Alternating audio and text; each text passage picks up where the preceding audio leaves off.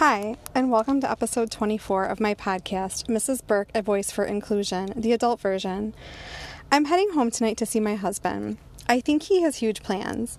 Today I realized that not all students had technology from their schools to do remote learning. I don't remember exactly how it worked out, but I seem to remember that Minooka Community High School shared technology resources with Grundy County Special Education Cooperative, I'm guessing.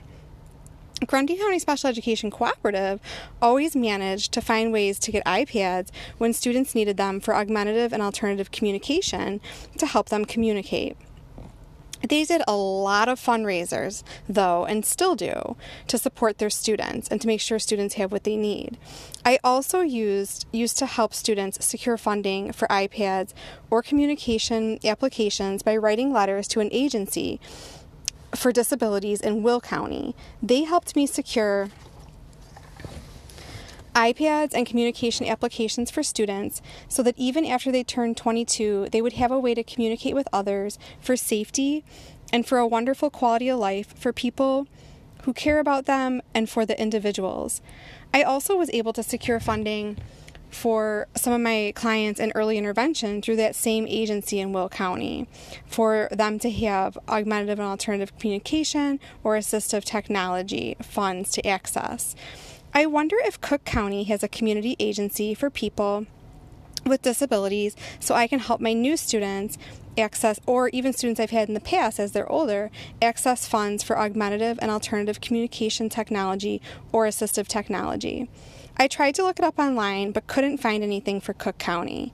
If you know of something, please do email me. I always am looking for ways to help students, especially when it comes to their communication. My email is arburke2001 at gmail.com. The school I currently work at in Cook County had remote learning all year last year, from what I heard. I wonder how students made it to remote learning school if they did not have iPads at home, or if a sibling was using the one that they had. After I turned in my Grundy County Cooperative computer and became homeless, I couldn't afford a computer.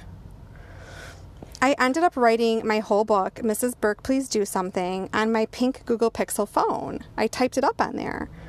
Right now, I'm parked in my Atlas in Melrose Park, right across from Captain B's Shrimp House. I bet it's really good.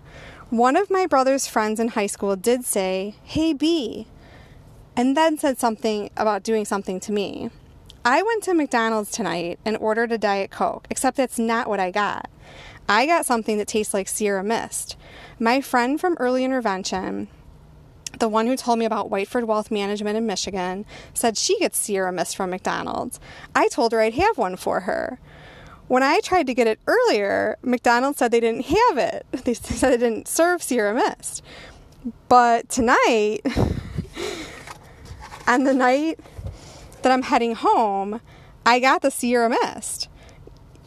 I guess maybe I can get whatever I want after all, just like my husband told me on our first official date at the Avenue Ale House after we hung out that night at the United Center. I talked to Marcy Weber tonight at Chicago Read, and she says she has a new number and I should call and ask for Rod. I drove by some other places tonight that are very near to my heart, and I'm guessing my husband's heart too. I drove down Austin Avenue today past West Suburban Hospital where our son was born. It was not an easy pregnancy or delivery. I'm guessing he really loves his family, including me. As I write this, the song Adore You is on the radio by Harry Styles on Kiss FM. Funding for assistive technology and augmentative and communi- augmentative and alternative communication is critical for students, not only during remote learning, but as for but for safety for individuals with disabilities as they learn to navigate the community. I'm looking forward to being able to show law enforcement more about this so they can learn about using accommodations for people with disabilities and how to communicate with people of all different ability levels since we are all unique. My husband sent me a text that he didn't hear from me yet, so he assumes I don't want to talk. I told him I'm coming, but just running late. He said we'll have to reschedule and suggest a phone call. Right after is when Marcy Weber at Chicago Read called me and said I should call the new number and ask for Rod. This McDonald's Sierra Mist is really sweet. I have a prayer for our community um, about equity. Um, dear God, please help all students have access to the resources they need at school. Help police to have resources so they can understand if someone is differently able and how to communicate with them so that people with disabilities don't end up in jail. Amen. Until next time, enjoy whatever pop you drink and have a good night.